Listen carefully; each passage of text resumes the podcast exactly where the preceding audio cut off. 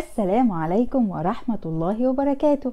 النهاردة إن شاء الله هنكمل حلقة 25 حاجة بتزود ذكاء الطفل. مهم جدا تعلميها لطفلك قبل ما يتم 3 سنين. ولو طفلك أكبر من كده ونسيتي تعلميه حاجة منهم بسرعة ابدأي فيها. لازم تشوفوا الحلقات اللي فاتت هتلاقوها على القناة. وما تنسوش تجاوبوا على السؤال اللي تحت الفيديو في التعليقات. تعالوا نشوف هنعلم الطفل النهاردة إيه. اللعب المستقل. الحقيقة المهارة دي كلنا بنتمنى نوصل لها بسرعة البرق.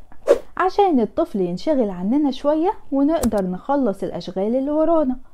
بس طبعا دي مهارة مهمة جدا للطفل.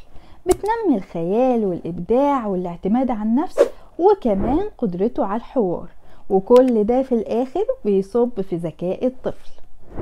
لو راقبتي طفل بيلعب لوحده هتحسي إنك بتتفرجي على مسرحية فيها أشخاص وأحداث كتير جدا.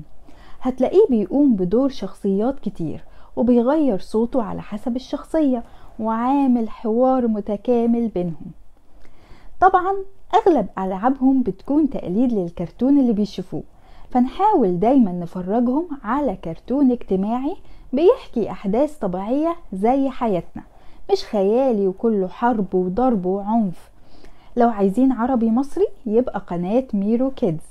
لو عايزين إنجليزي ممكن مثلا Peppa Pig.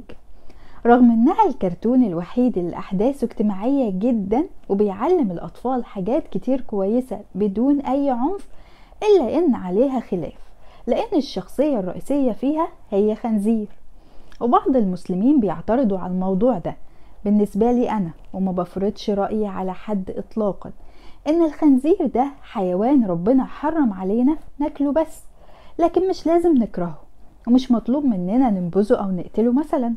وبنتعامل معاه في أسرتنا على إنه حيوان زي أي حيوان تاني.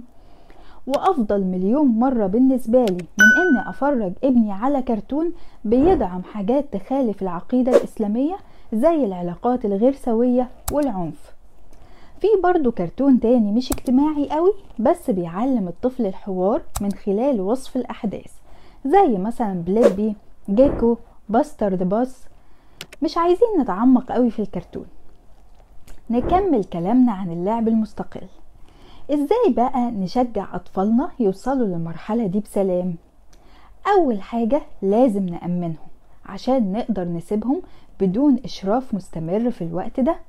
فلازم المكان يكون أمان جدا والألعاب برضه تكون أمان لعمر الطفل. طبعا إحنا مش هنسيبهم ونخرج مثلا هنكون في نفس المكان بس هنغفل عنهم ونشتغل بحاجات تانية. فلازم نكون متأكدين مليون في المية إن مفيش أي خطر حتى لو كان احتماله ضعيف جدا لأن الحوادث بتحصل في ثانية واحدة بس.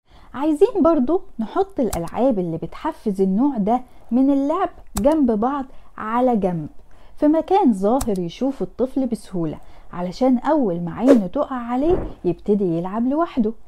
زي مثلا العرايس العربيات أدوات المطبخ كل الحاجات دي بتشجع الطفل يمثل بيهم ويعمل أحداث وحوار متكامل.